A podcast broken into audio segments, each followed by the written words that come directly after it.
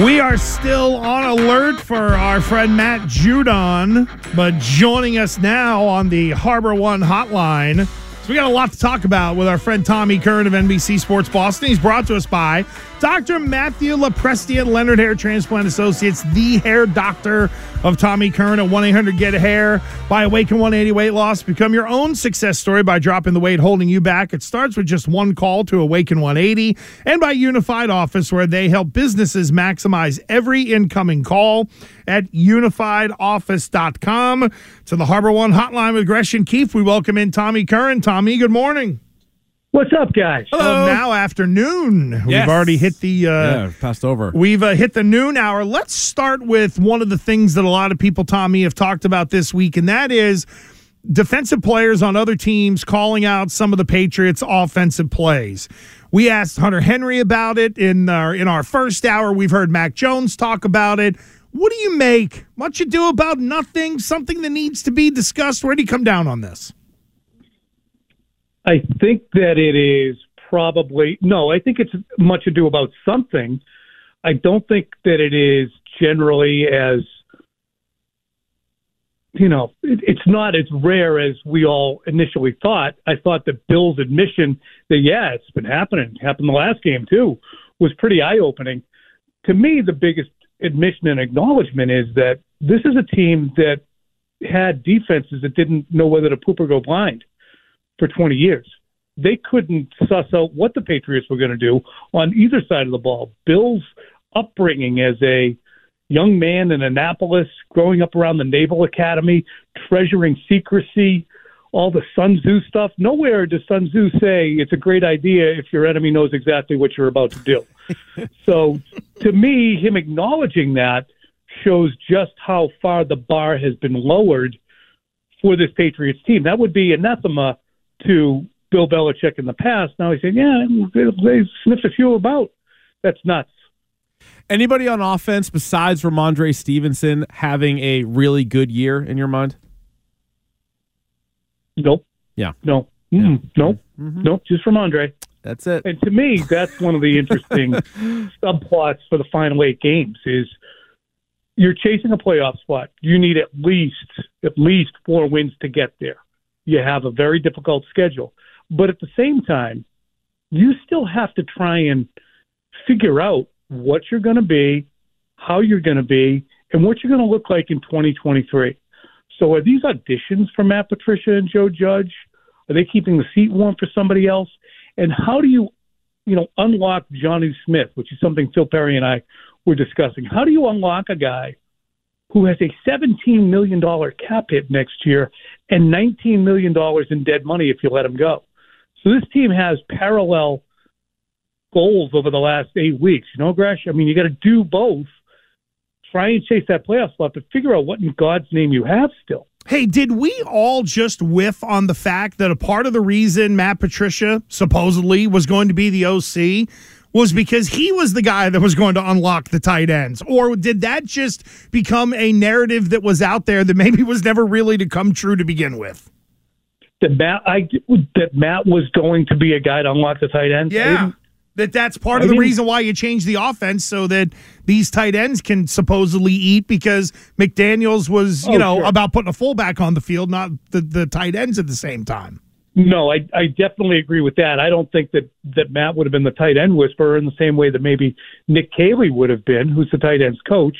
Not to say that Matt couldn't figure some stuff out, but I think if you have a tight ends coach who knows what these guys are good at, but you're right in jettisoning your fullback and making Jonnu Smith a more valuable George Kittle type than you were probably pursuing making that huge investment in a player that you were going to extract huge production out of. And they've just, it's beyond a failure so far at that position when they're spending more money on tight ends than any team in the NFL and getting so little from it. But yeah, I think you're exactly right. I don't think it was Patricia, but the whole, if you're going to change the offense and you have the highest paid tight ends, then you're changing the offense to take the value from those positions that you're spending the money on.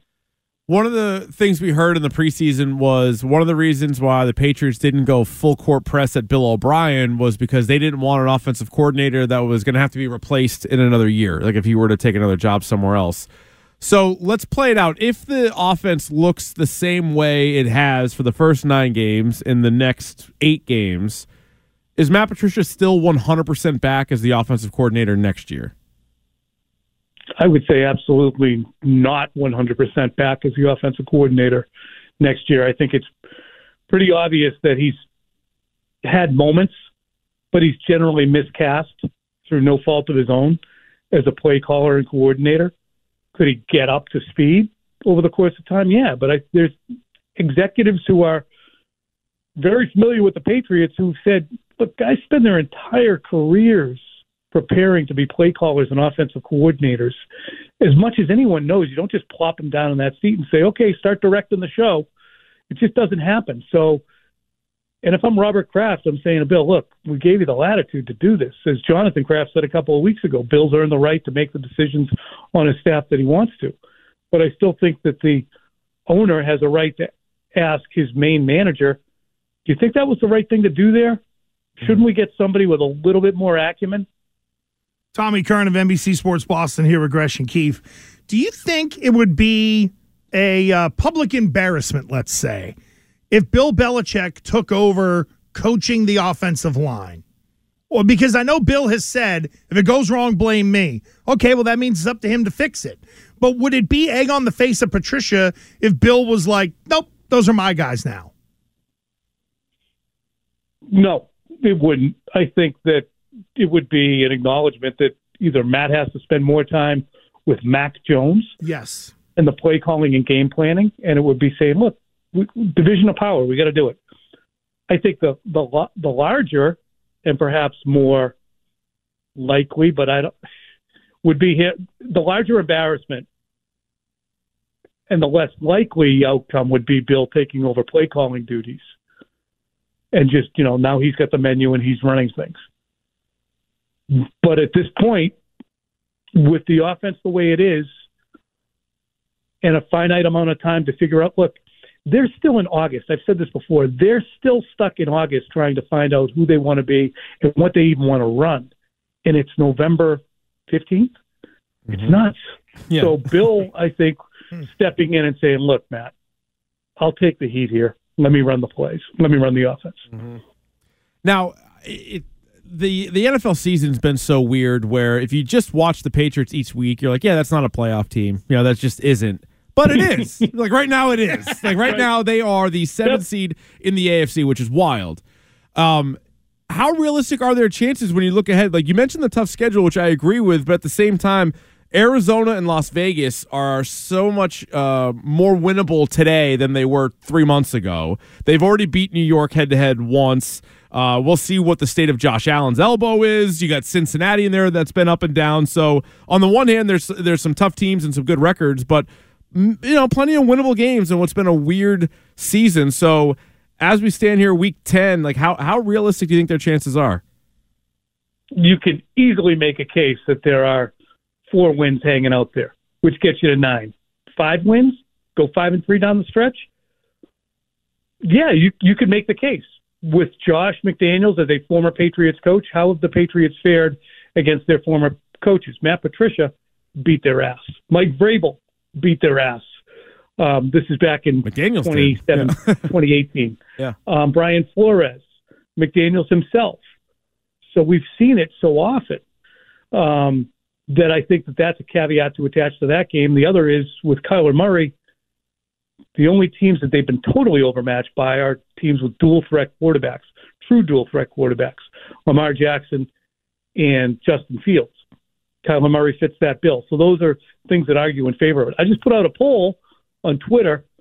I set the over under the total wins at three and a half. Oh. Three yeah. and a half down the stretch. I get seventy one percent saying take take me over, and I have thirty percent well, yeah, thirty percent yeah. taking the under. Yeah, I'd pro- I'd probably go under. I think three, eight, and nine. I think was my prediction going into the year, so I think I'll stick with that. I think that's probably what they're, what they're, going to be. Uh, yeah, because to this point, it's pretty much gone as expected. Except you know maybe Chicago, you thought they would win.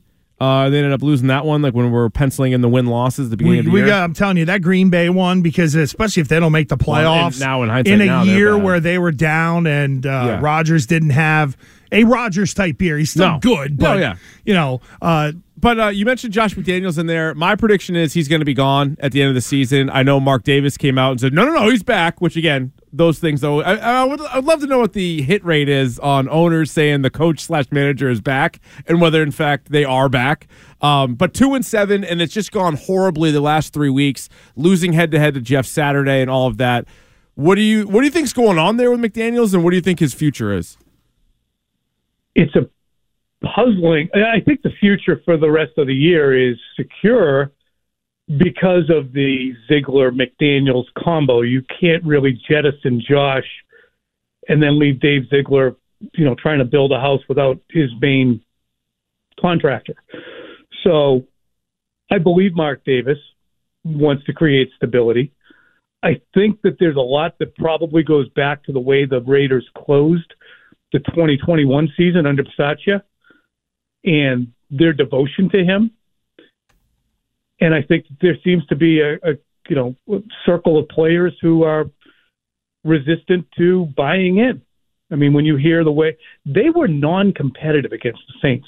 Yeah. I remember watching clips of the game, and then I went on, you know, the NFL Game Pass and watched so many of the plays.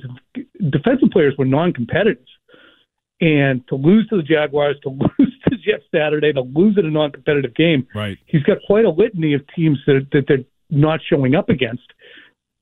So to me, it's it's tenuous as hell, but seems like there's different factions. Was it Blake Martinez who retired in the middle of the week last week at Yes. 28? Yep.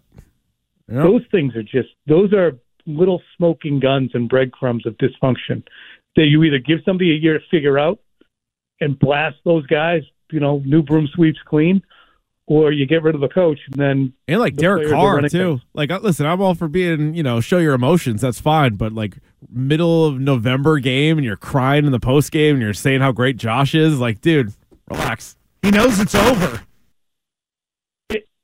I mean, they have to go undefeated to get to nine and seven. It's it's not going to happen. And I thought, I, you know, we always do these predictions as a lark. I had the Niners and Raiders in the Super Bowl. Jimmy G against Josh.